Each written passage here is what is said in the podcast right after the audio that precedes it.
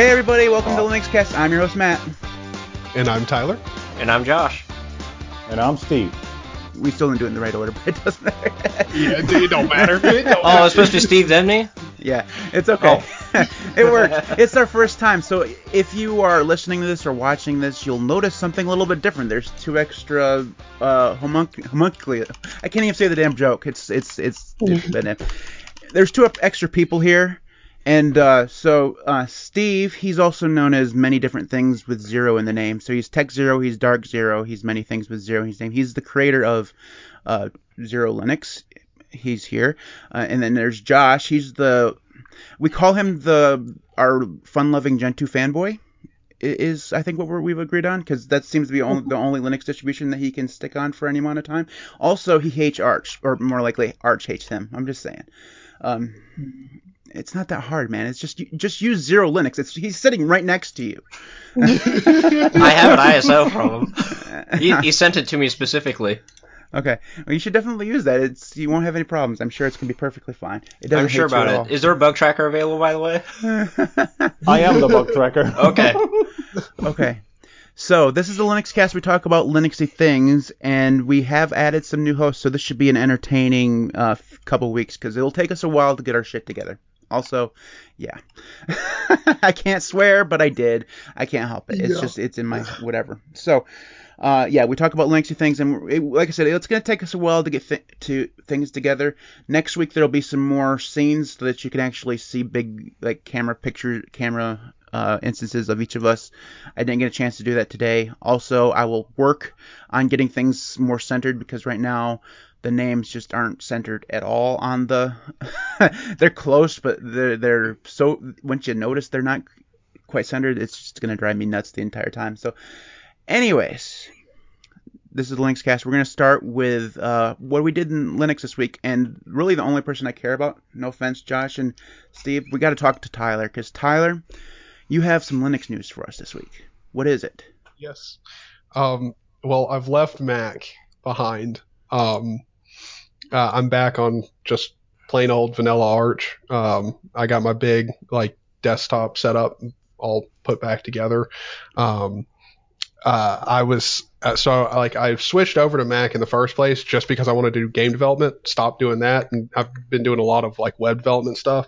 And uh, when you're doing that kind kind of crap, like you got a lot of projects, a lot of files to manage. And the one thing that Mac OS does really, really poorly is uh, manage files un- un- unless you're fine with just shoving all of your crap on your desktop folder, like, yeah, it's pretty terrible. So, um, uh, I, I, just I got to the point where I was having like I was genuinely having anxiety over losing files and like just not being able to put them in sensible locations and have them backed up. Yeah, uh huh, uh huh. I see that MacBook Xero. Uh huh. Uh huh. Yeah.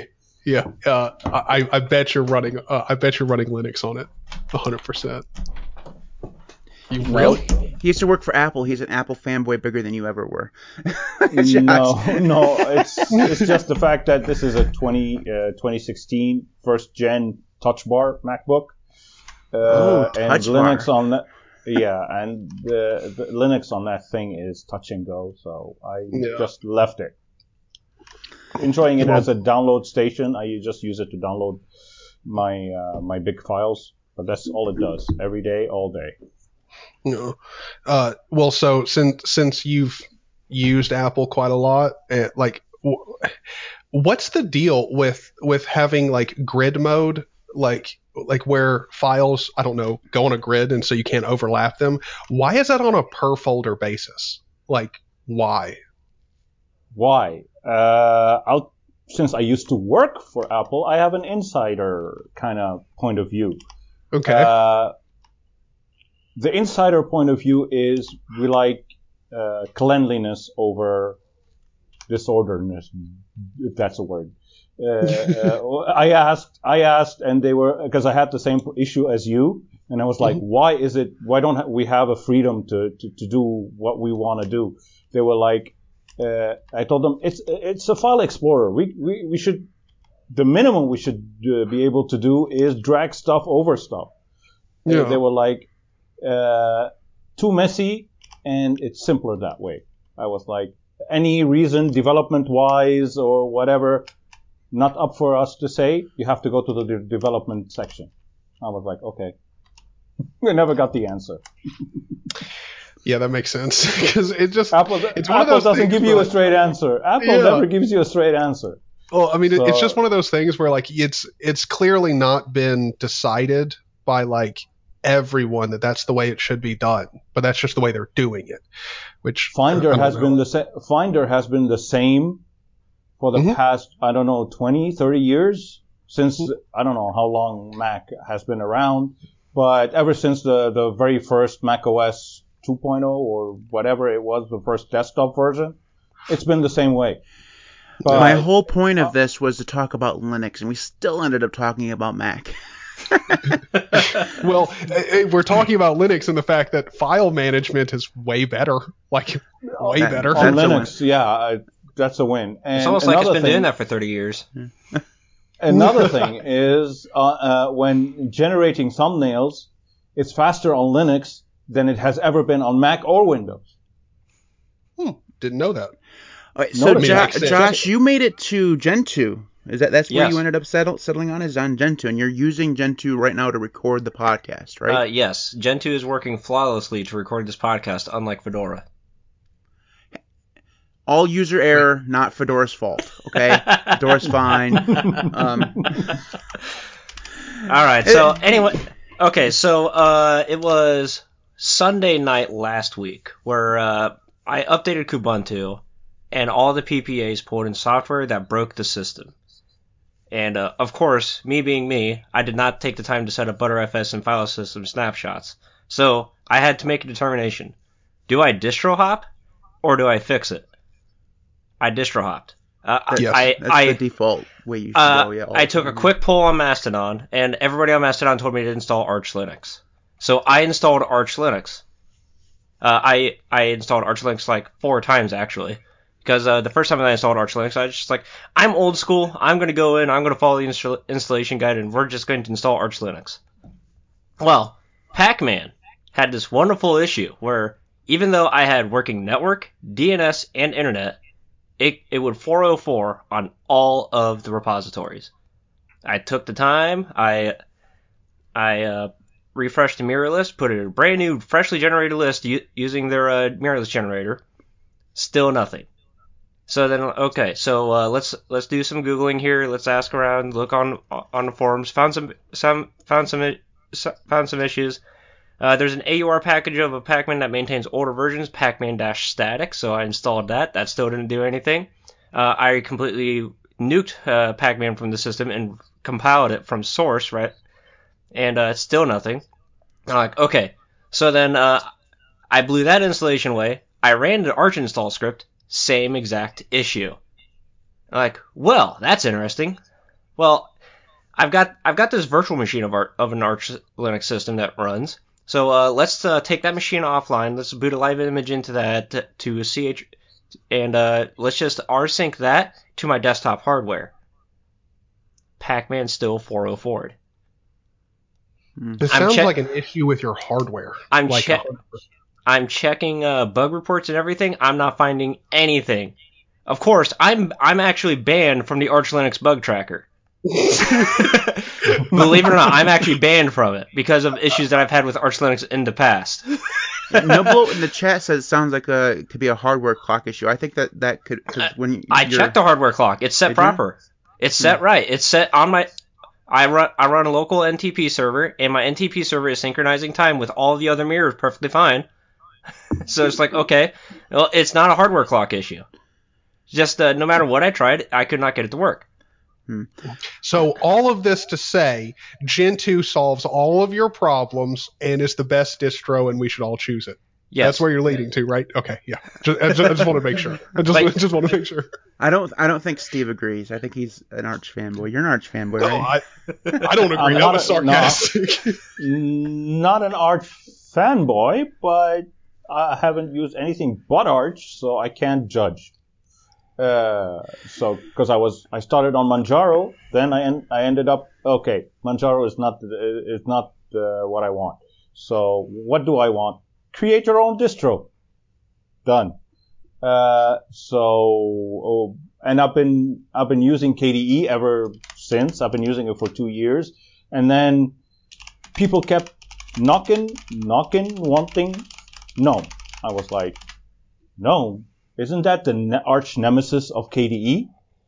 Uh, Then I thought as a mature adult, and I thought, okay, it's the other side of the coin. No, Need to complete the right. other.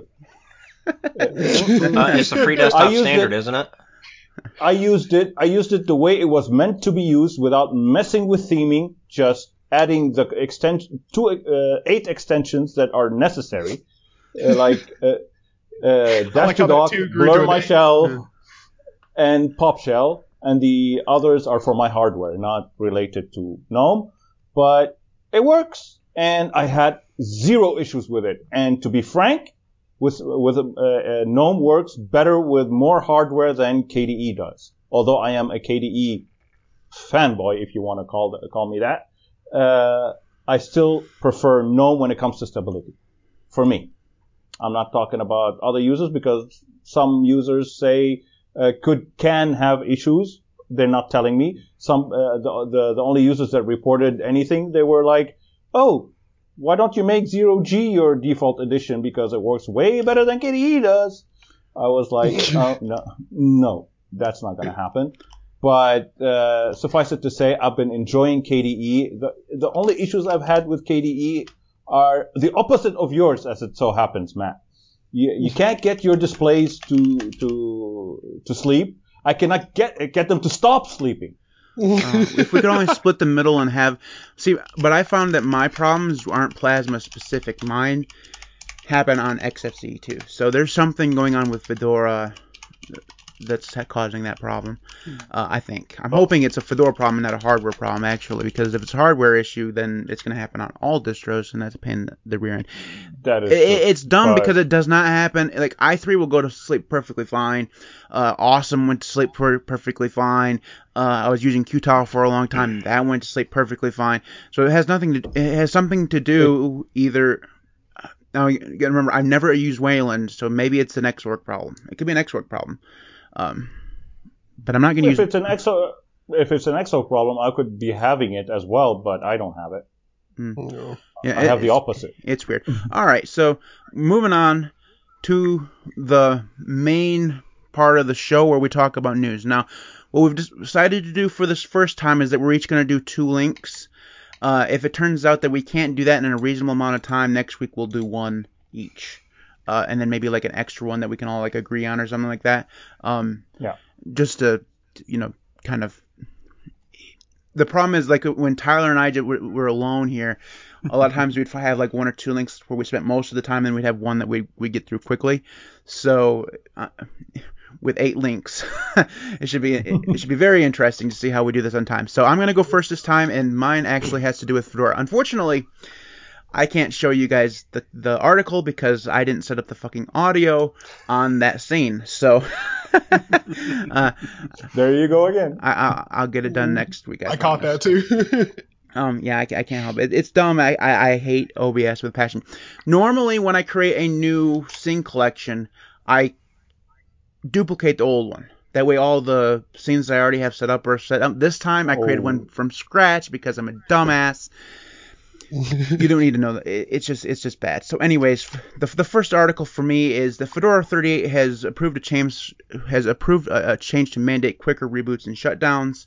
Uh, this is an an overall project that they've been working on across the board over the next few releases of Fedora to improve the speediness of Fedora itself. So they're working on uh, reboots and shutdowns. They're rewriting DNF so that it's faster. Thank the Lord, it's finally happening. Uh, they're redoing the installer so that it's faster and simpler, and that is also way beyond due. Um, so th- they are working on making it so that when you boot into or reboot into Fedora, it is faster and it could save up to like I think the original change proposal wanted to shorten that from a two minute shutdown service to just 15 seconds. Um, now, as someone who's used Fedora for seven months or so like that, I've never seen a two minute shutdown service at all. It's never been two minutes for me. It is slow, but that's because it spends a lot of time unmounting all the like 12 hard drives I have. So that's usually why it's a little slow for me. But on my laptop, it's usually really, I mean, maybe 30 seconds. So I don't know where they got the two minute. Maybe that's what their like maximum is. Because every once, Well- if you guys ever see see those like um, what do they call them, reload services or something like it, waiting for the service to stop, it like counts dumping down and, and also and also dumping uh, dumping uh, driver cache and stuff like that. Yeah. Uh, I would to to contradict Josh, who keeps saying XeroLinux is nothing but a coat of paint on top of Arch. Uh, I have implemented those fixes on K- on Xero KDE uh, a year ago uh, because Arch has the same issue uh, for a lot of hardware. Uh, I figured it out thanks to a user on, surprisingly enough, the Arch Linux uh, forums, uh, how to uh, apply, uh, apply the fixes. It's just replacing val- certain values in system.conf. Uh, but I applied them and I haven't had any reports of uh, reboots taking any longer than five seconds. So they've managed. They decided ended up instead of doing the 15 seconds, they decided to go with the 45 second timer, which I suppose makes sense. But it, so it's still it's half the time as it was because it used to be a minute 30 from what I know. Maybe it was two minutes. It says it's two minutes, but I've never seen a two minute one. Um, but I don't know how it's implemented on Fedora. Fedora is kind of different thing than Arch. what we were talking yeah. about. Yeah, Fedora.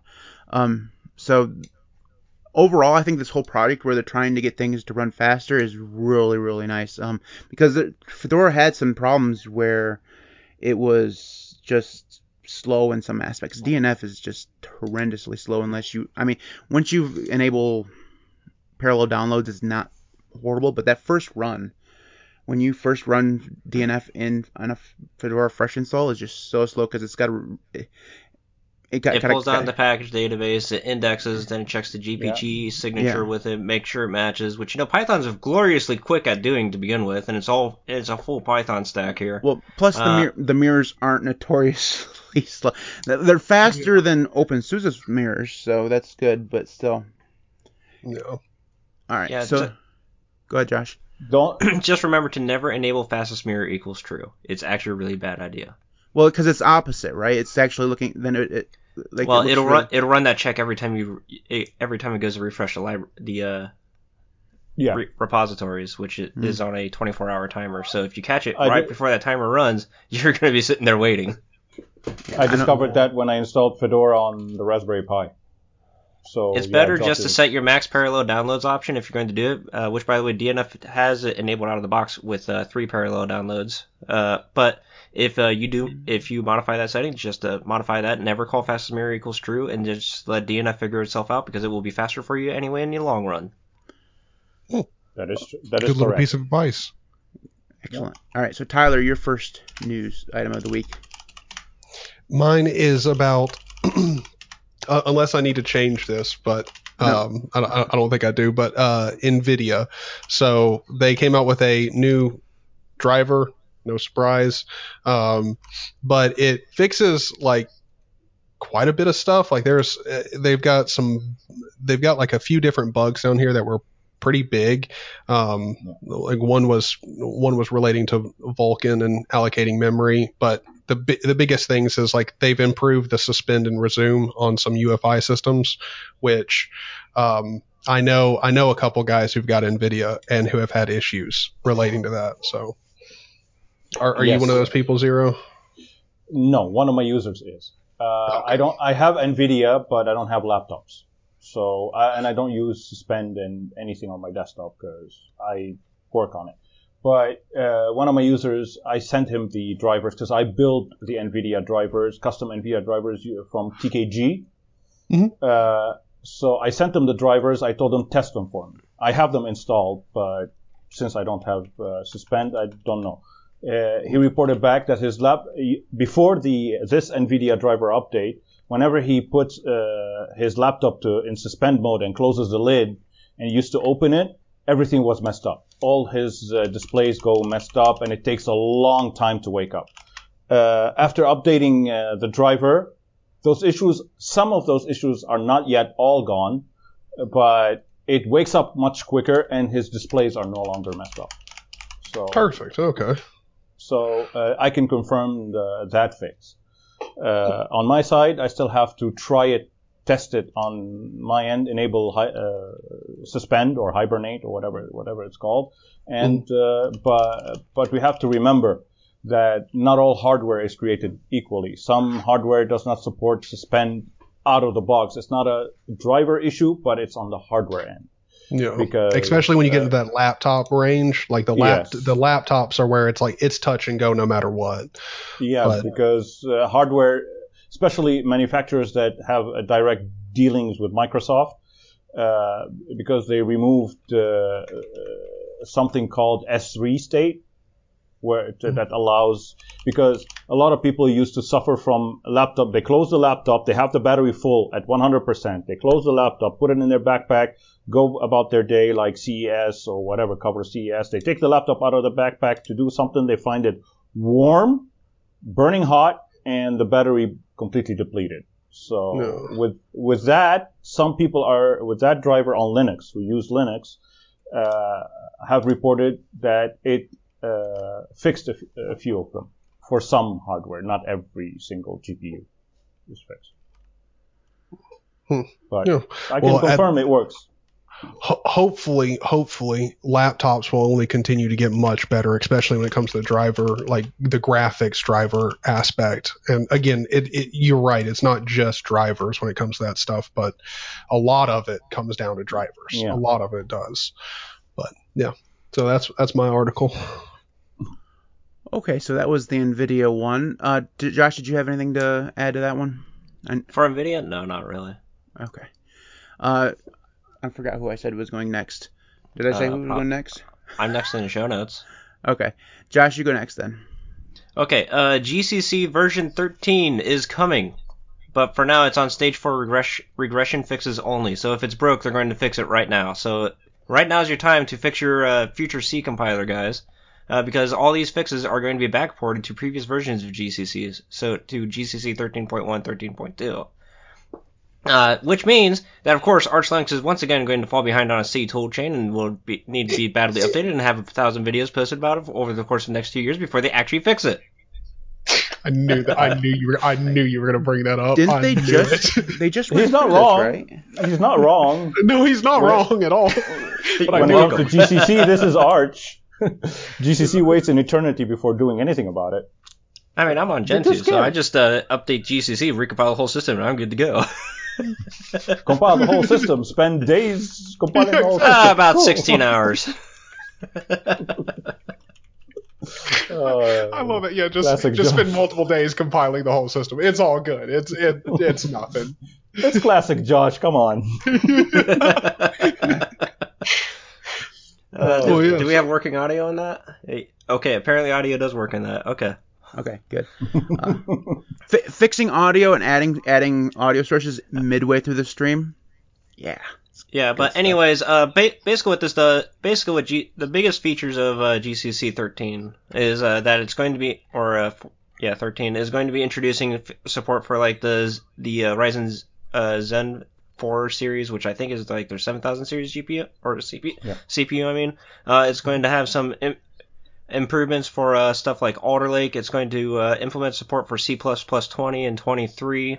Uh, it fixes it, it, it fixes a lot of things. I highly recommend that you guys uh, read the GNU.org announcement because not even Phoronix covers everything, and Phoronix is typically pretty detailed. Yeah. Well, I mean, Yeah. there's it, it depends on the GCC, GCC update we're talking about, but there's normally a lot of stuff in there. Like normally, normally, I'll give them credit. There's a lot of there's a lot of work being done on GCC. So, but I I, don't know. So. I, I do I do have a question though, Josh. Do you feel the need to update GCC very soon? Uh, no, not really. Uh, the, the biggest advantage to updating GCC now is for future is for uh the future, uh, because everybody's in the future everything's going to be expecting GCC 13, which you know they, they do a wonderful job of of a legacy support in in the GNU compiler, so it it makes sense just to build against the newest version of the compiler to begin with. Okay. I'm on Fedora. I don't care.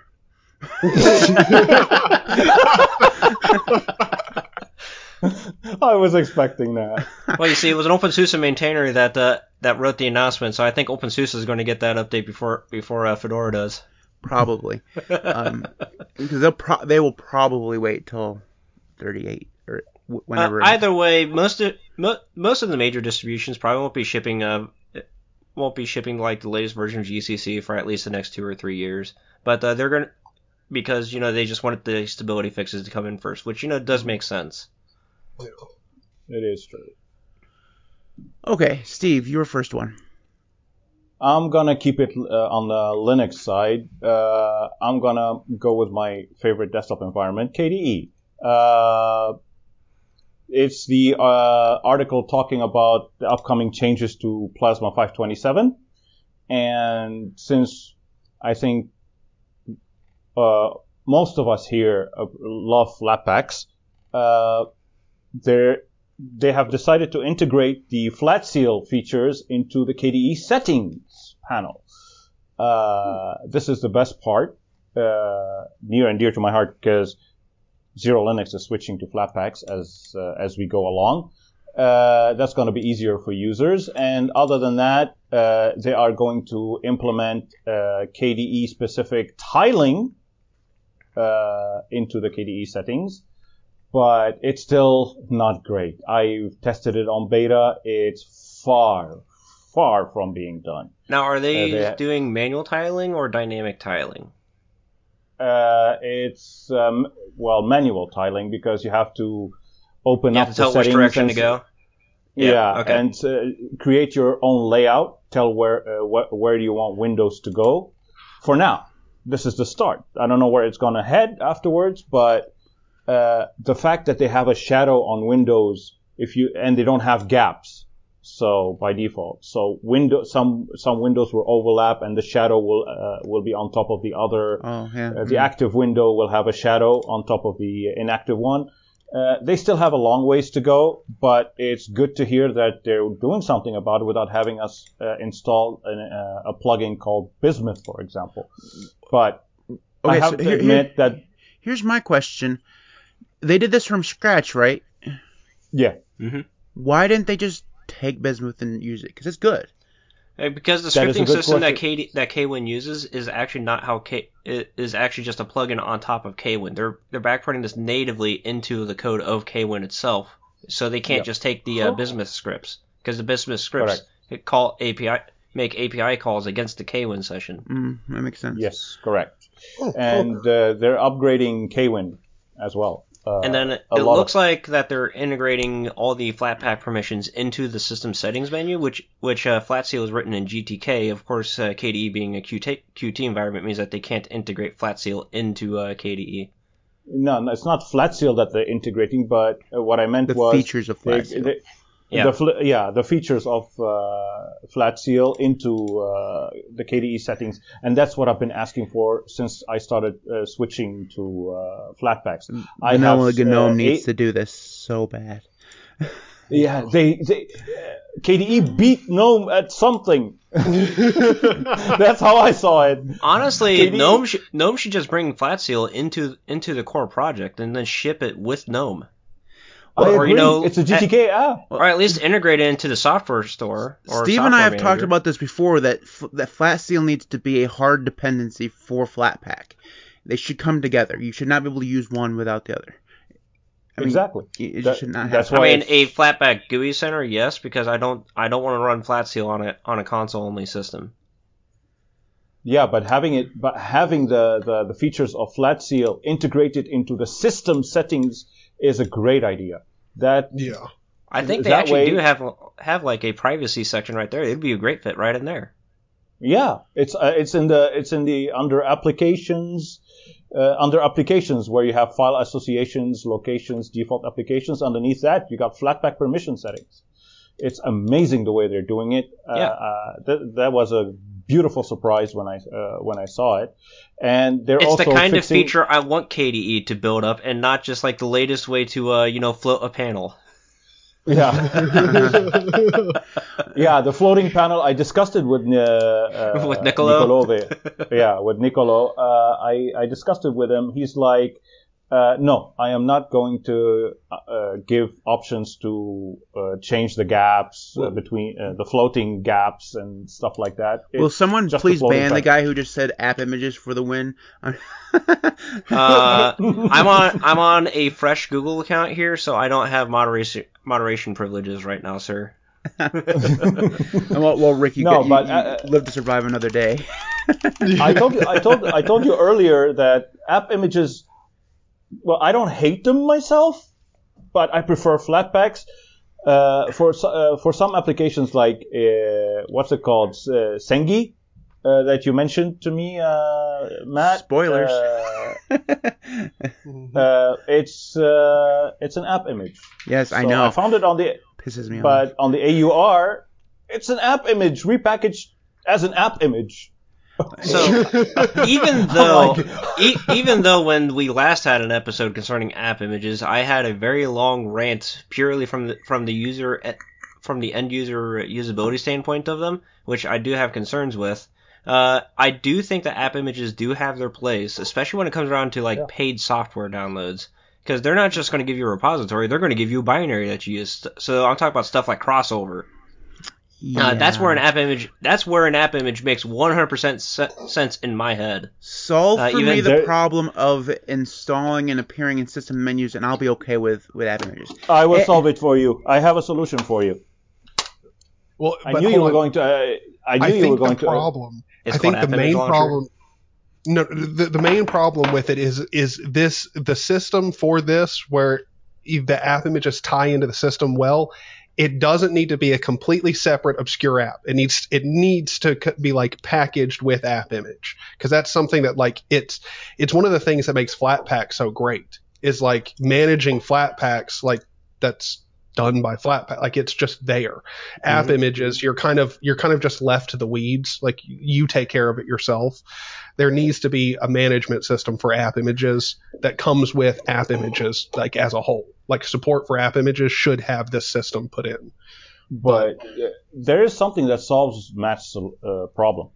Uh, there is something called App Image Launcher. Yeah, I, don't, I know about that already. I don't want it.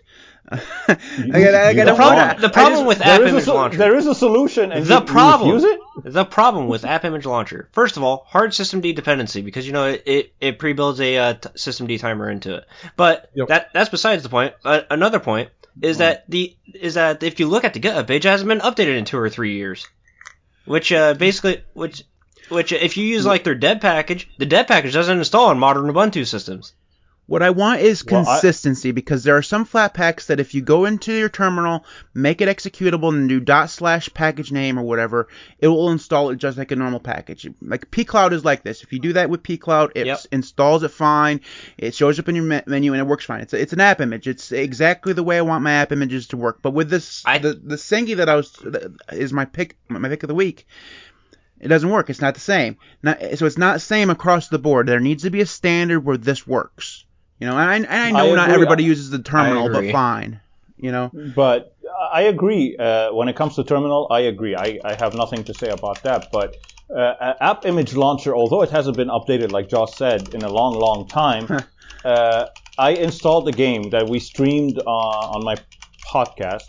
Uh, it's uh, it's an app image, but I discovered that when you uh, when you implement it with App Image Launcher into your menu and your system and everything, there's a new entry in the context menu in App Image Launcher that wasn't there before. It's called Update. You can right-click, update your app image. yeah, I, Oh no, that's pretty cool. I didn't know it did that. It, it does that. I, I, I was surprised to see that. So you see it in the app menu. Drop down the app menu. Right-click on the app image.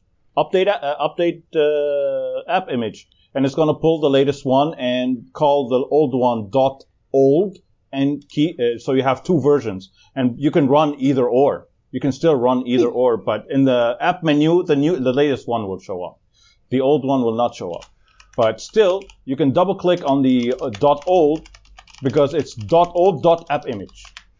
so, Oh, uh, but it But App Image Launcher does things very in a very smart way, where it hides the dot .old one uh, from the app menu, keeps the latest one, and I was like, "That's a cool system." Because I, you need I- I, the benefit of app images, you can run multiple versions. yeah, I, Mm-hmm. I, I don't care. Well, I think I mean, think me you can do that with both Flatpaks of our too. It's just Flatpaks does a really bad job of telling you that it can do that because you Yeah. have to roll back into the git commit log of the Flatpak itself to be able to do that. yes. Yeah. I, But just- I, I, I think me and Matt's both like both of both of our problems is just that some the the thing that is the im- app image launcher is not there's not a system that's put out by app image itself Yeah. like yeah, yes, I think the app that's- image I think maintainer just needs to do problem. something other than double click a click an option in a file manager like what Yes, he claims to exactly. do. yes Another another issue is you need a, a, a decent enough hub to distribute your app images through because app image Yeah. pool that that thing uh, Uh, app Image Hub does exist as an official App Image project. yes, but it's more of a website to, Yep. to download from It's rather than store. an app. Yeah, uh, yeah, rather than a GUI on on the system. More Mhm. people prefer GUIs. well, so yeah, the reason why that. it's not in, in a, any of the GUI stores is because all the maintainers of the GUI stores have their own thing. Um, I mean, except for KDE, Yeah. which KDE does, you know, they support, you know, obviously from the repositories and from Flatpak and you know Snap, depending on what distribution you're on, right? So they they are much more agnostic. But if you, if you're on a, an Ubuntu based system, you're gonna get Snap unless the the flavor or whatever has decided otherwise. And they're almost certainly, if they have decided otherwise, they're gonna choose Flatpaks.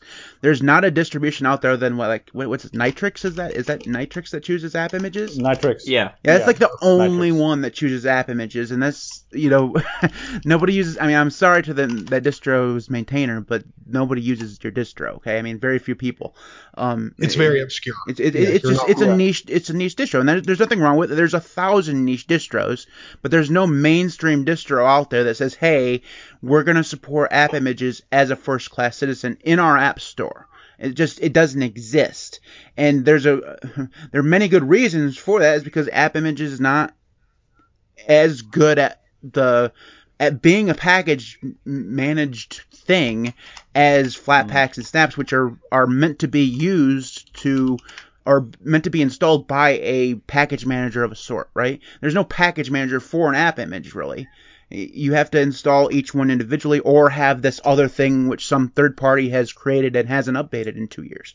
All right, we got to move on though. but but speaking of flat packs, we can just continue on the Continue the debate. we'll just continue on because the next story is mine. So over 90% of systems have had Flatpak installed, says GNOME Research. This really isn't a hit against app images because app images is a is an afterthought. Uh, this is a hit against Snap, right? Mhm. Th- This this this is 90 according to the research of survey data. Now, first of all, I have huge problems with the person with the people who actually did the survey. It's from the GNOME project, so uh, not quite sure they're the most unbiased people to be doing a, sur- a survey, but whatever. It's, according to this, they said 90% of systems had Flatpak installed. Now, I'm not sure. I read this a few days ago, so I don't really remember, but it said the research consists of, of 2,500 users across varying hardware and software configurations. Uh, they had an, initially they had received 2560, but they had to remove some from the dataset due to not using a GNOME installation. So this is just GNOME installations. Um, so it doesn't Just apply- GNOME on hardware because they also removed virtual machines virtual too. machines. Yeah. So this, it's not the most. If you if you just read the the headline, which is what I initially did, like oh my god, like 90% of Linux systems are using Flatpak. That's not true. It's just the ones that are using GNOME and happen to fit within the survey's parameters. And it's done by the GNOME project, so uh, take from it what you will. But Well, th- this And- information was collected through the GNOME Info Collect tool, which is which is if you didn't know about it, you probably never ran it, so you, so uh, your statistics won't won't be counted towards this at all.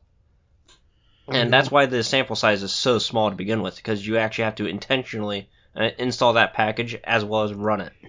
I would like to see the because it it's a because Fedora had Fedora both Fedora, and Ubuntu have the in- information collect thing that they have you enable through the welcome screen, right? hmm And it'd be Yeah. interesting to see from them how many use snaps, how many use Flatpaks. That's also in Fedora 37, which how many people are actually using Fedora 37? Uh, I'm Uh, using Fedora and it's going to take. It, I mean, I understand that you're using, but how many people are actually running Fedora 37 on their computer right now? Because Well, uh, pe- I guess hold on, ju- just to back up what you're saying, Josh. People who have been using Fedora, like Yeah. most likely, they're not on the last version. 'Cause, I mean, that you're literally describing my grandmother and my mom. Like both of them are running older versions of Fedora. So Well, I mean, Yeah. they had the the software survey thing in Fedora 36 as well, so it was there. So- well, but- yeah, it was there, but it wasn't installed by default. but the the thing is, it, either way, the, the the point is is that it would be interesting to see that data compared to this data because this data, I, chances are, if you've, you're running GNOME like stock vanilla GNOME, where this is actually because this is not going to include Ubuntu, which that's running GNOME, but it's not actually vanilla GNOME, so it's, it's not going to have any of that data. So It's interesting to see what like the raw data for this project actually looks like from the total number of responses, or even just down in the future when they continue reporting this da- this data. But you know, it is a pretty interesting use case where it's just like even with the data that they showed, 90% of users are are running Flatpak with GNOME, which that makes sense because that Flatpak integrates so well with GNOME as it is. It does, yeah. Um, I w- the thing is, is like I would want, I want to, I really want to see hard numbers for Flatpak versus Snap because there's so much hate for Snap. Like even the the, the thingy of the week that I'm going to be using today, Steve and I just talked about it, is either app images or Snap. And as much as I hate app images, I chose the app image over Snap. Um, it, it'd be interesting to see you, you know what those actual numbers are. I don't think that very few distros actually publish that raw data. I, I know Ubuntu does sometimes, like they do it what, what every five years or some weird thing. Uh, and you only get snippets. It's- snippets. Well, of the it. Ubuntu data is no good because Ubuntu never tells you how many people are actually using Ubuntu. Yeah. Uh, they they know, and you Yeah. and uh, Yeah. they've have they have access to repositories, and they can see how many times uh, somebody runs sudo apt update per day, or how and from what IP address. So they can collect that data, but they just don't announce it. And I don't necessarily blame them for for announcing that because then people will be crying, "Oh, Canonical's using telemetry again." yeah. Yeah. Yeah, yeah. But actually, like, I mean, Matt, you do have a good point. Like, this is a very small sample size, but it would not surprise me if extrapolated out, like, to the entirety of everyone who uses G- GNOME, if it's not damn close to 90% using Flatpak, because pretty much everyone that I know that that uses snaps, Flatpaks, app images, like they use Flatpaks, like ex- especially on like Ubuntu and stuff. Uh, if you do like retro gaming, gaming in general, like a, a lot of the times you're just going to be using Flatpaks. Like you're it, and it's just natural. Like a, a, a great example would be uh, low spec Linux laptop or Jeff. Uh, he had like a couple games that he was trying to play that were like that that were distributed only as snaps and flat packs, and it, there was only one.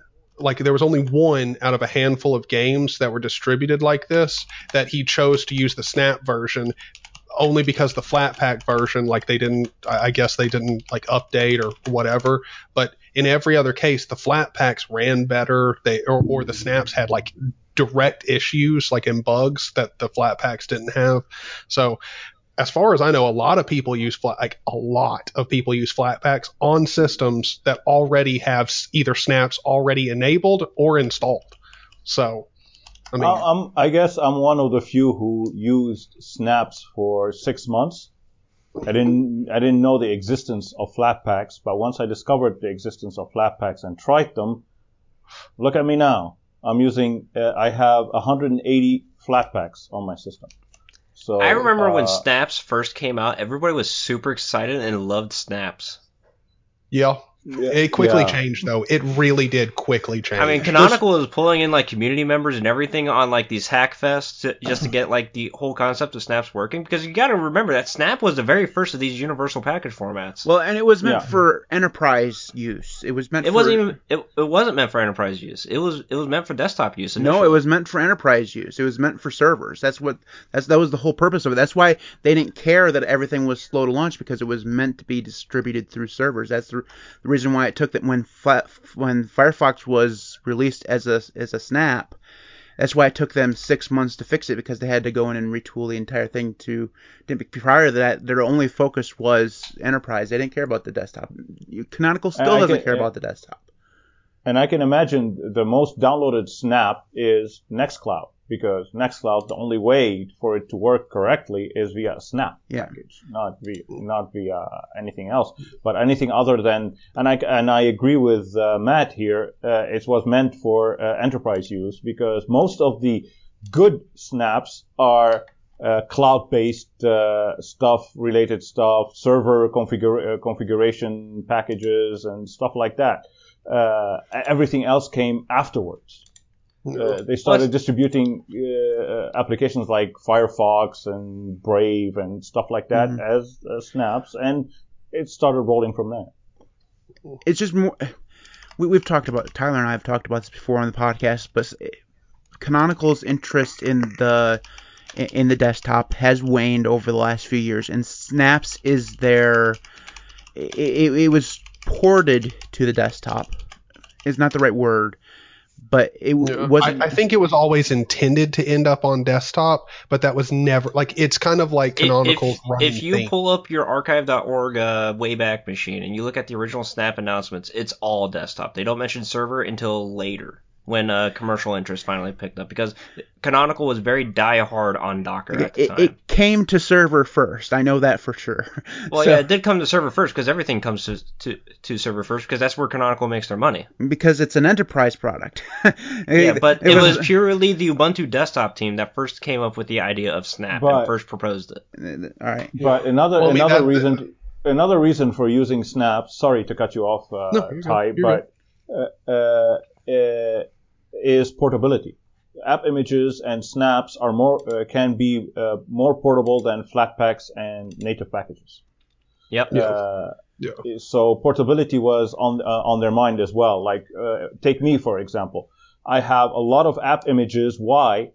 Uh, it's because I have uh, snaps and app images because I have an NVMe drive that's connected to my system right now, uh, an external NVMe drive uh, where I put all my portable apps, very generic portable apps Yeah. like a browser and uh, uh, uh, I forget what else, but I have like six or uh, seven uh, app images and like three or four uh, snaps uh, because I can in, uh, take it to, to, to anyone's home, plug in my uh, plug in my SSD NVMe, uh, and run my apps just like that. It, they have my settings and everything embedded into them.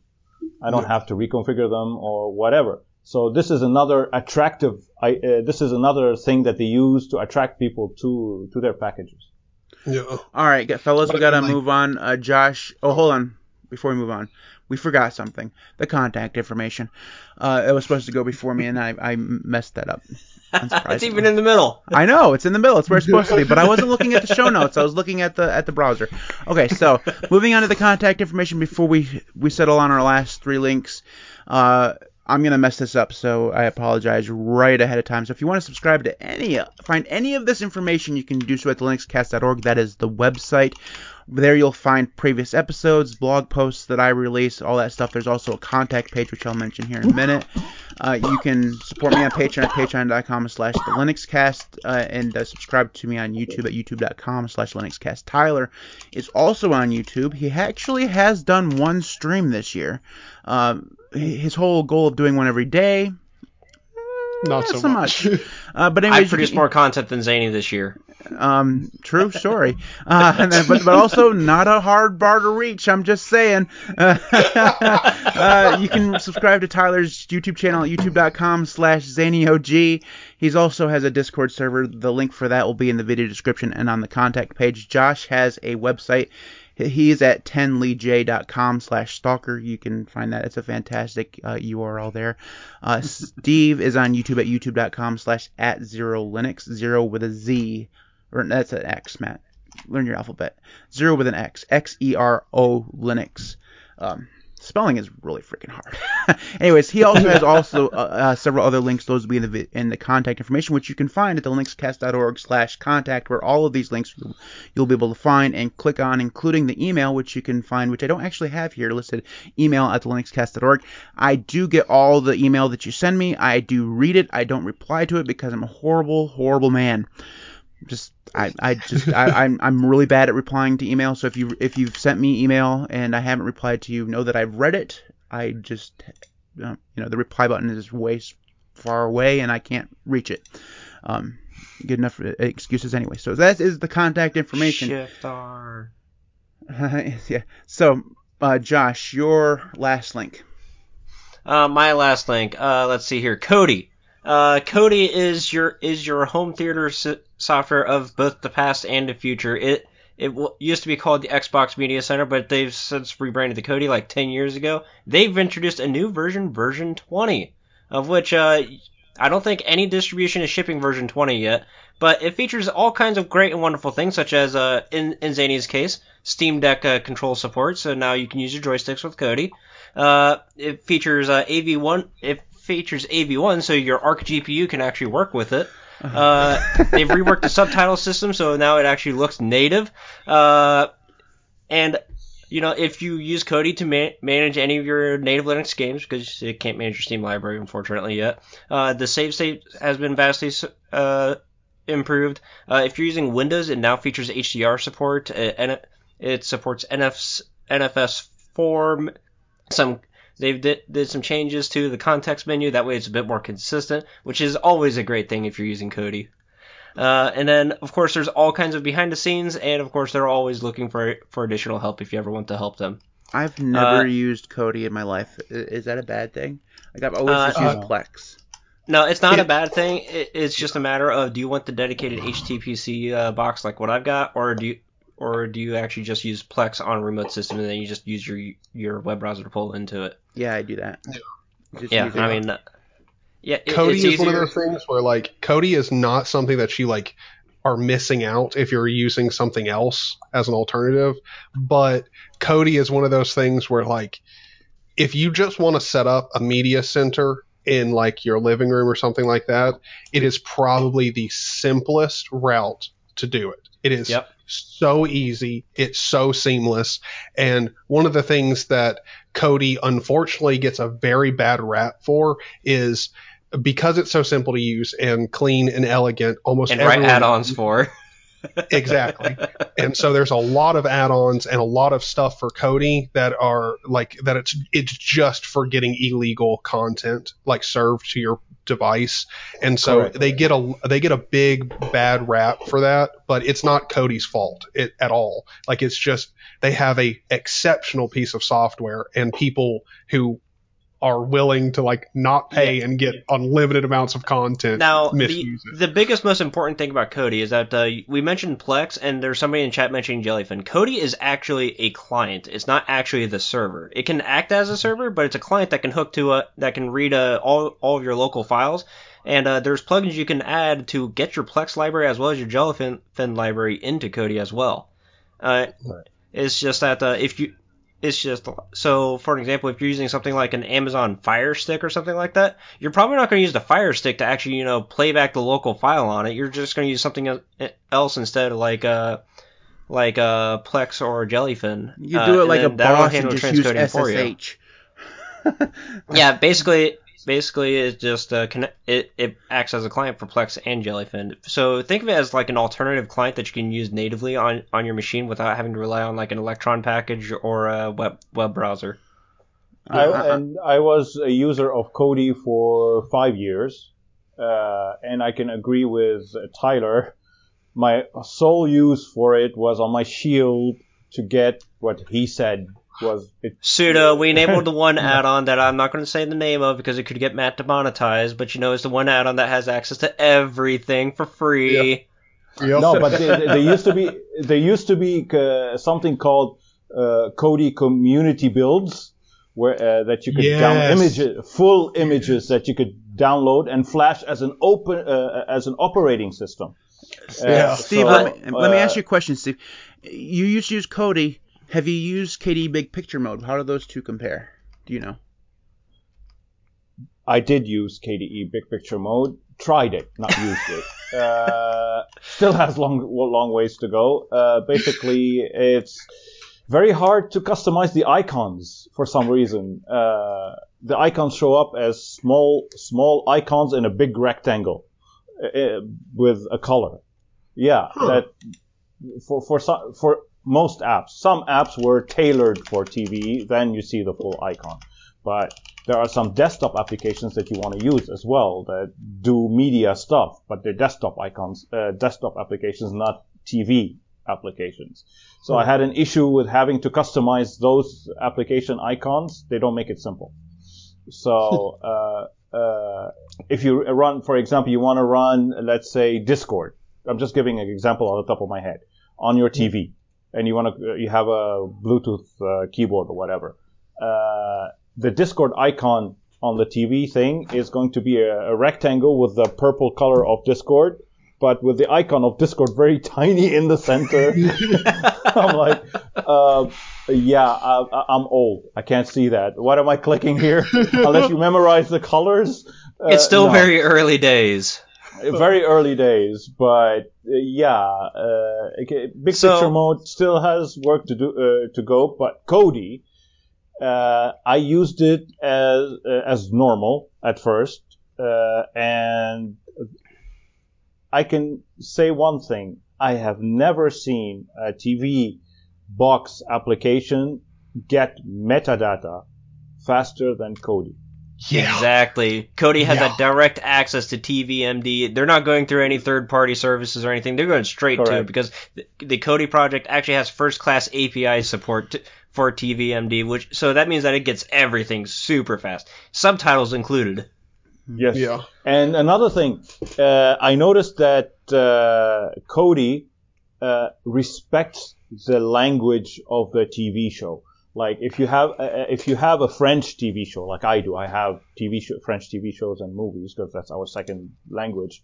Uh, when I tell Plex region Fran- uh, French France, and I tell it to scan my hard drive that has only French TV shows and uh, and movies, it still grabs the Americanized posters. Mm-hmm.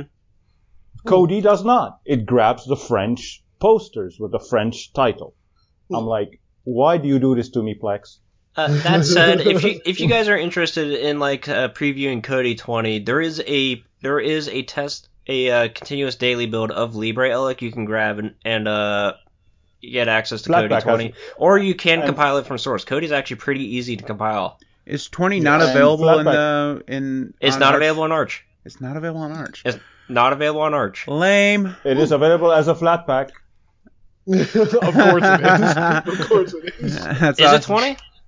Yeah. Because I, uh, when when I look, first looked at the article, I checked the flat pack and I didn't see Kodi Kodi 20 as a flat pack. I thought they were still on 19. oh no, they're on 20 update- now. Okay, so the flat pack's been updated. Yeah. Awesome. Flat Uh, because I ship it on because I ship it in my uh, uh, aggregated application installer in the Xero Hello tool.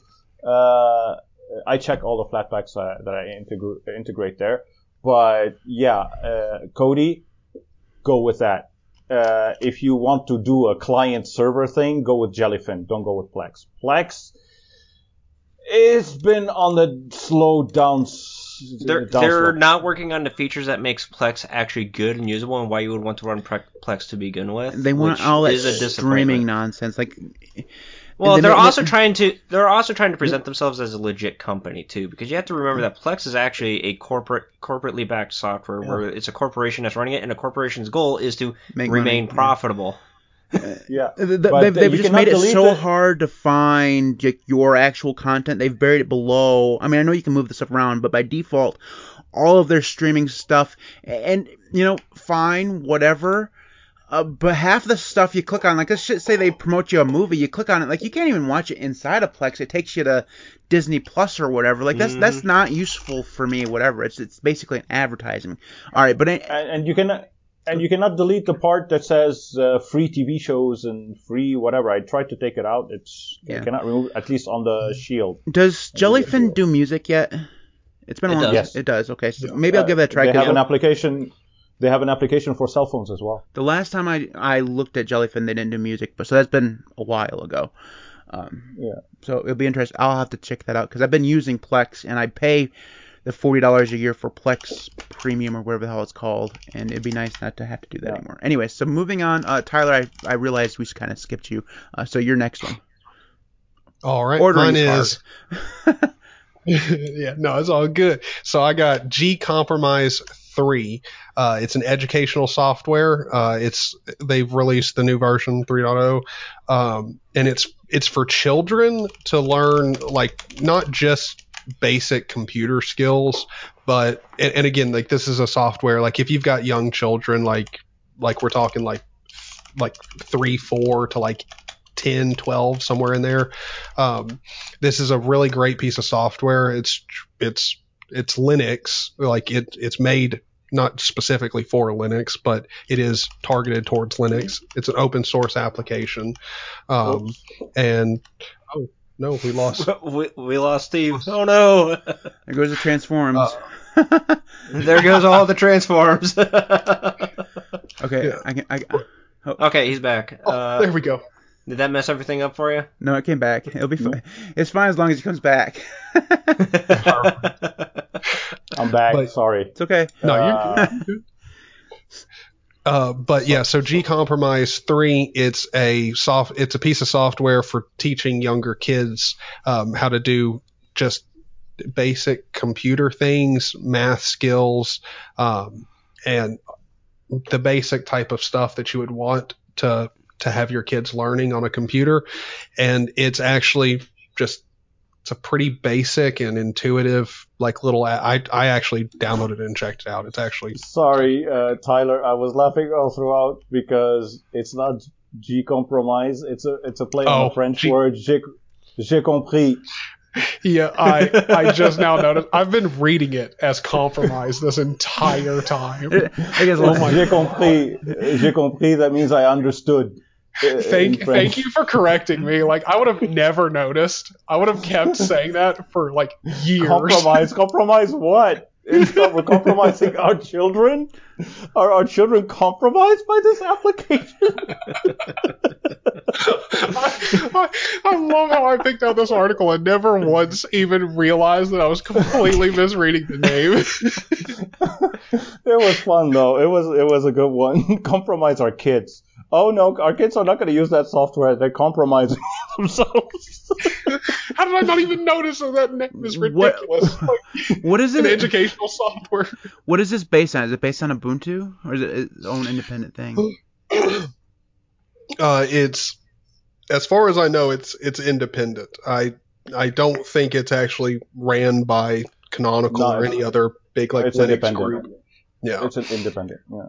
A lot of It's these a- are actually just ran by like a non-profit uh, group that's uh, typically set up by like a front front company m- sometimes, or you know it could just be one of those standalone projects where it started as like an individual project and then it kind of just grew from there. Yeah. Well, they've they've done a lot of like so. Uh, as far as I know, the the people behind this project they've donated a lot to like different organizations, and I think I think they've done a lot for like Ukraine. Oh, so I mi- I misunderstood. recent- I thought that this was a distro. It's actually just something you can ins- you can install it on anything you want. Yeah, it's an application. It's available as a Yeah. Flatpak. Yeah. Okay. Yeah. Yeah. It's it's just a little like learning app. You can for- tell I was only children. half listening because I was messing around. I was tr- Steve disappeared halfway through. I was like, "Oh no, the transforms are done." I just spent an hour on these things. Damn you, Steve. no, I just I just I just heard a notification on Discord and I right clicked and killed Discord. I was like, I am on Discord. okay. and uh, Tyler, they just released version 3.1. Oh wow. So- Okay. That's fast. Okay. That's like that's really fast. Matt's just It here means that there was a bug. bit of a, little- of a panic attack. All right, uh, Steve, your last one. My last one is I, I hope we can keep it at a uh, short one, but Twitter has updated its developer agreement to explicitly prohibit third-party app makers from creating their own clients using their co- their company's AI without even telling anyone. They just hop. Uh, Darn, you mean I can no longer tweet from my notifications in GNOME? It means you can no longer tweet from anything that's not a Twitter client. Darn. Um, That is no Wait, all third all third party all third party clients like Tweetbot, like Twitterrific. Uh, uh, Twitterrific, by the way, I discovered they are the the ones who coined the term tweet to tweet. Uh, Huh. So yeah, uh, so any third party uh, Twitter client is axed. We discovered this when I launched Tweetbot because I'm on iOS. Yes, I am a Linux user who uses uh, iOS. I'm right there with you. It's okay. It's all right. So uh, uh, on Tweetbot, I opened Tweetbot, my favorite uh, Twitter client. Uh, I opened it up. I wanted to tweet, could not log in, could not log in, and then it put uh, locked me out, and I was on the welcome screen. Tried to re-log in uh, with a big message uh, by the Tweetbot developers. Uh, we're no longer. Uh, I, uh, uh, we have an issue with our API. We hope this is temporary. Go check out our Mastodon client. So now they're developing a Mastodon client. yeah, I think that's where, Uh, where a lot of these Twitter uh, developers are going to end up going is is Mastodon, which is good, really good. I know I know the Tweetbot guys are. I don't think Twitterrific hasn't announced that they're going to do a, a, a Mastodon client, but it wouldn't surprise me if they do. No, not yet. Um, Yeah, but it's Elon Musk. Uh, He ordered uh, to, to to decapitate all third-party clients without telling anyone. We were started, do, uh, and they were silent for like uh, 24, 48 hours, and then uh, they updated their uh, terms, and the, the developers of those clients were surprised to see that oh, no e- ever you're never getting access to our API again. yeah, That's it. Yeah. it's basically Throw anything everything you worked on for. Yeah, it's basically Yeah. anything that that duplicates Twitter functionality, like any Yes. Twitter app functionality. So, uh, displaying the timeline is going to be down, anything like that. So, Yeah, uh, the explanation is very, very makes so much sense. If you look at your uh, Twitter clients, do you see any ads in them? Very rarely. Oh, that is a mhm. good point. Uh, Elon Musk decided to kill all third-party clients, especially though It was uh, first uh, such and foremost easy- the ones that don't display ads. it was such an easy fix, though. They didn't they didn't have to go this far. All they had to do was just, was push their ads through the API instead of not. You know, if, if they just pushed No, their ads they- through API so that they came through in the timeline, like you know, they probably should have at the beginning. The- Developers would have tried to work around. Well, that's that. true, but they could have been, Yeah. they could have added to the, the terms of service say, hey, you can't remove the ads. Um, Yeah, But that, that would have been a better. and route. instead they Yeah, killed, that they would have been killed, better. they killed businesses. You know, like they Yeah. yeah, Well, actual No, livelihoods. Imagine being Mastodon right now. Like Mastodon as like as an organization, as a company, has to be like ecstatic. Their biggest competitor is consistently, like consistently for the past few months, been making decisions that only benefit them and hurt Twitter. Like, Yeah. It's a great time to be Mastodon right It's now. a great time to be Mastodon, but at the same time, Mastodon is actually seeing a drop in u- in uh, user yes. users. Completely Uh, but then yeah. again, it's a lot of time is because they're it's it's also a lot of time because you know a lot of these uh, reports are coming from Mastodon.social, which Mastodon.social server has crashed several times since the Twitter thing happened. Yes. Yes. well, yeah, So so, it's, it's it's not people, really fair it's data. people moving to different instances, but it's also whenever there's a new thing that comes around, a whole bunch of people come sign up, then they they fall away. That's the the way yeah, then it bleeds off. everything happens. But- It'll, it'll level off and then continue to slowly grow. Uh, and, you know, it'll, ha- it'll have peaks and uh, peaks and valleys and stuff like that. But if you read all the blogs, like, oh my goodness, Mastodon's failing. You know, everybody's leaving Mastodon. People are fleeing Yeah. Mastodon. That's just that's not true. No, no, and another reason why uh, Elon decided to to axe uh, third-party clients is because he doesn't want uh, others to control how uh, Twitter timelines are fed to users. He wants full control how people view uh, uh, tweets. His ultimate Uh, goal, and he stated this, is to, to turn Twitter into WeChat, where it's it's a one-stop Whoa. shop for everything. He's called it an everything app, so you're gonna be controlling your payments through there. You're gonna have you're gonna be it's your messaging service, all this stuff. That's it's what he wants Twitter to be, and- and you ca- you can't do that and have an open API access for other people to create basically a clone Yeah. of your application, which takes out all the features you'd want them to have. You know that benefit yeah, only but you. my my problem with uh, with not having a separate client because if you check uh, the official Twitter client, uh, you get a tweet, its replies, but you don't get them in chronological order. It's Yeah. like i- it's a mess of of aggregated content and uh, ads and like today I said something on my podcast I shouldn't have said, but uh, uh, Twitter they don't police their their own platform well enough because they say, oh, we want everything to be there, but everything good for the people. Yet you see X-rated content on there. You see uh, suicidal messages and stuff like that.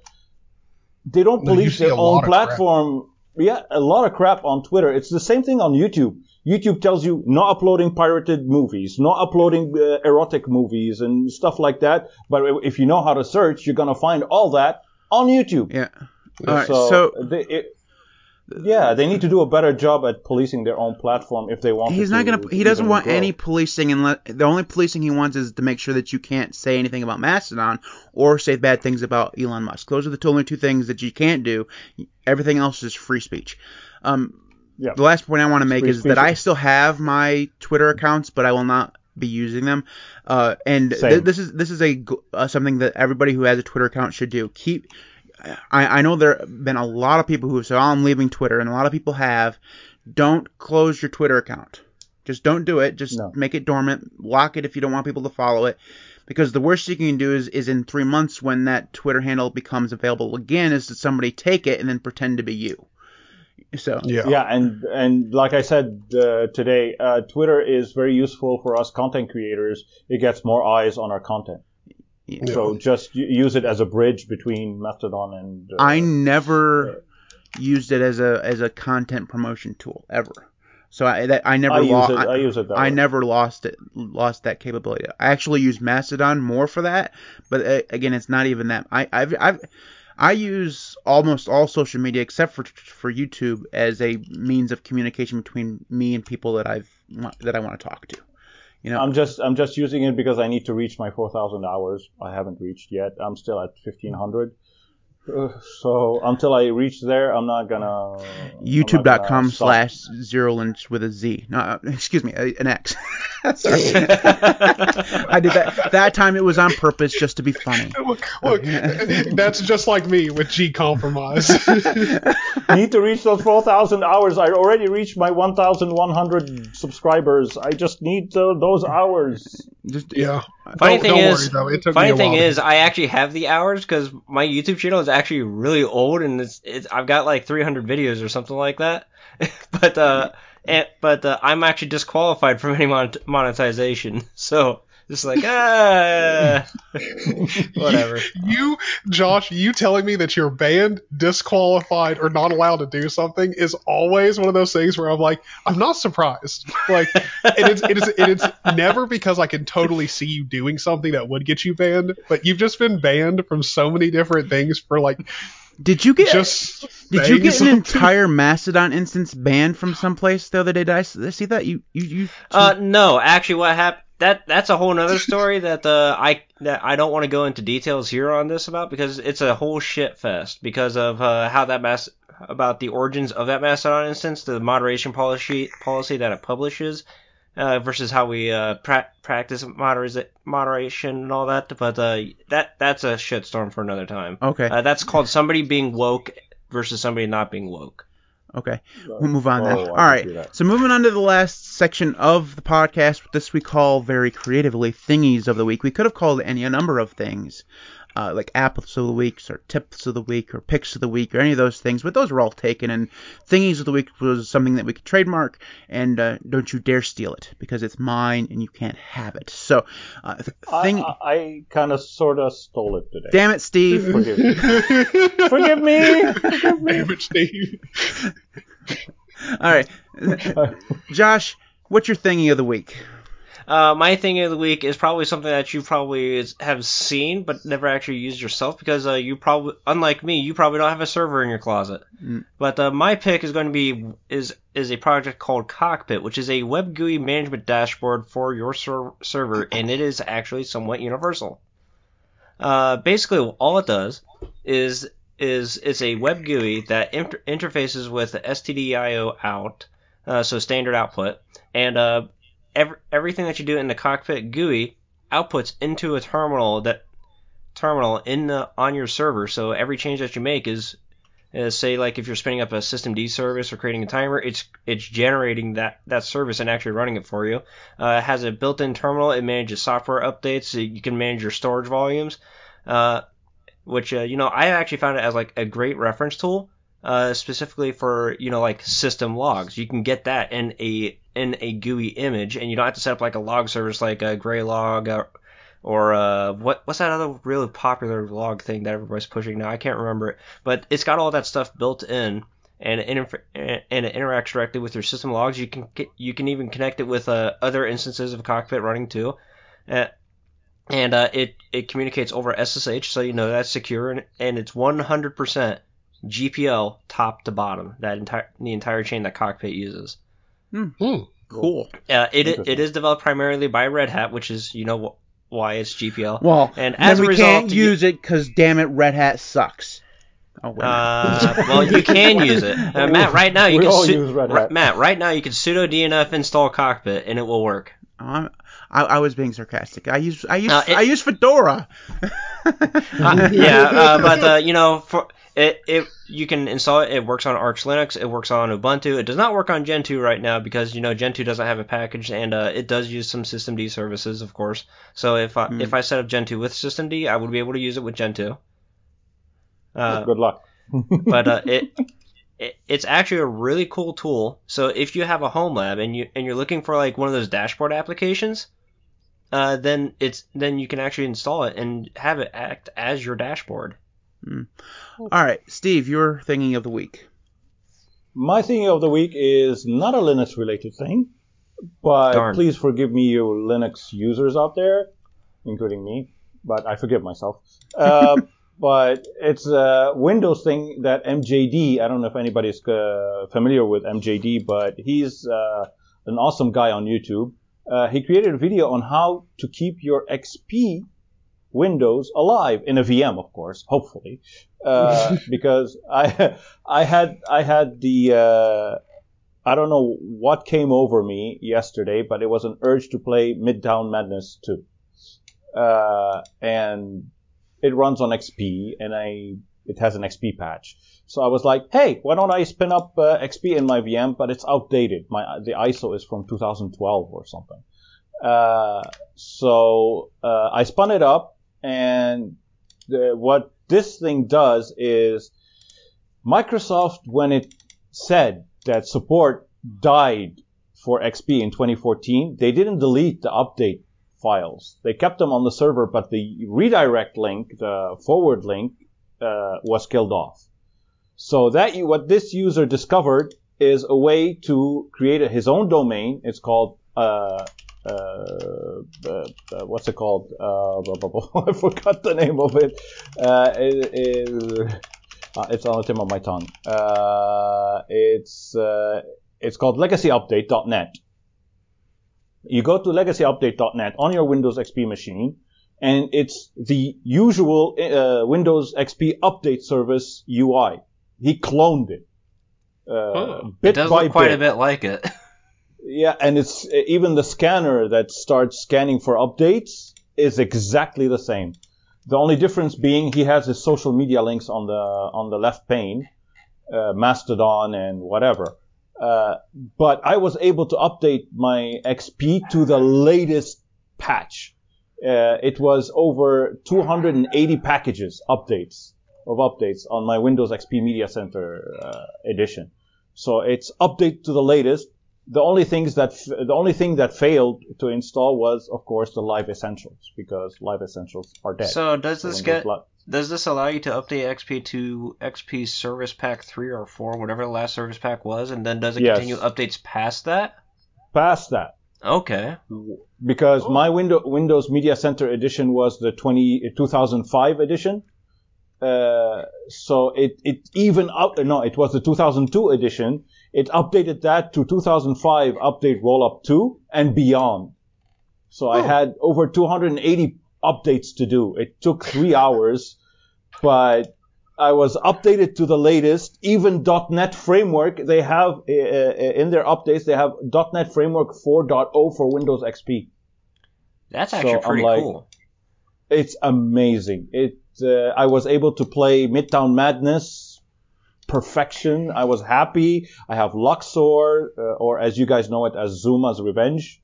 Uh, uh, so I'm like, hey, I have a window, and the best part is I can. uh, It's on a drive that is readable by Windows and Linux. So if I if I ever boot into Windows, God forbid, uh, if I should boot into Windows and I want to use XP, I can load up uh, because it's a VMware image. Because I have VMware on my system as well as Virt Manager, Virt Manager being the primary one. But for Windows guest OSs, it's VMware because it deals with them better. Uh, so I was like, great tool. Uh, my XP still lives on. So I recommend, I highly recommend you guys check it out. It's legacyupdate.net. Simple URL. Unsurprisingly, I will not be checking it out. It's Windows. Um, Of but the rest of y'all, you just have some fun. I'll continue to be. Me and Tux will just be here. you never know when you might need it in a VM, like I did. Yeah. All right, Tyler, your thingy of the week. Uh, mine is uh, NeoVim, which I hope is a program that like most people who would watch this podcast know about. Um, if for some reason you don't, um, I know you know of Vim. Uh, like if you've used Linux for like two days, you've heard of Vim. So like NeoVim is just it's just Vim with extra shit on top to make it more uh, customizable. I'm more sure modern. that's exactly how they describe it. Oh yeah, a hundred percent. That's exactly how they describe it. Um, but one of the nice things about uh, NeoVim is the way that you can go about configuring it. You can you can configure it with just using Lua, and I've I found that setting up NeoVim to be a full fledged IDE with uh, you know, like code completion servers, like autocomplete, like a whole bunch of different plugins and everything it was remarkably simple using a, a Lua system. So I've I've got all of my dot files for NeoVim up on my GitLab just in case anyone wants to go check them out. Um, but I've really enjoyed using NeoVim for the past day or so, and I'm probably not going to be going back to just regular old Vim anytime soon. And I definitely won't be hopping across the pond to Emacs anytime soon. Um, all right. No, but I saw I saw a joke uh, earlier. I don't know if it's by you, Matt, but why do people hate Vim? Because they cannot quit Vim. Well, Rick just made Rick just made the same joke. He said I opened Vim once, had to throw away the computer out, away after. Um, Funny thing is, uh, as as the only Emacs user here, ban. uh, that's the, that's the reason why I learned Emacs was because I could never e- escape Emacs. it's you mean Vim, but yes. no, no, I'm talking about Emacs. You can't escape Emacs either. That's the reason why you chose Emacs was because you couldn't escape it. That's the reason why you're still there. Oh, I, I get mean, it. it's Control C, Control X. yeah, That's a little bit more complicated than WQ. All right. So one thing f- is for sh- I want to say about yours, Tyler, is that I talked about a script last week called Kickstart.vim, and that was created by one of the NeoVim developers. And if you run that, it sets up NeoVim as an ID immediately, like out of the box. Packer, all of the language servers, uh, what's it called Mason, M A, it's not Yeah, Mason. the thing yeah, that what I'm using. installs a whole bunch, Meson. whatever it's called. Meson. Yeah, it it installs Yeah. all that so that you can install more language packs and stuff like that if you want. So it's really nice. Um, that was my thingy of the weeks last week. So head on over, watch last week's episode, listen to me talk to that. So my thingy of the week is one that I'm I'm both extraordinarily happy with and also upset about. It's called Sengi. I'm not sure if I'm pronouncing it right. I apologize if I'm not. Uh, one of my favorite Twitter clients of all time is TweetDeck, and I've used TweetDeck for years since 2009 when I had a Twitter account. Uh, before it was purchased by Twitter, and it was really good.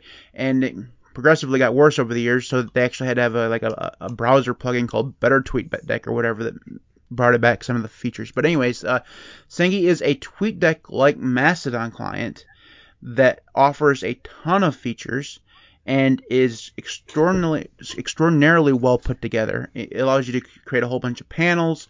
You can create you can follow hashtags, you can edit, so it has all the Mastodon 4 uh, features and stuff like that, which is really nice. So it, it, works really well. My only problem with it is that it only comes in app images or snaps.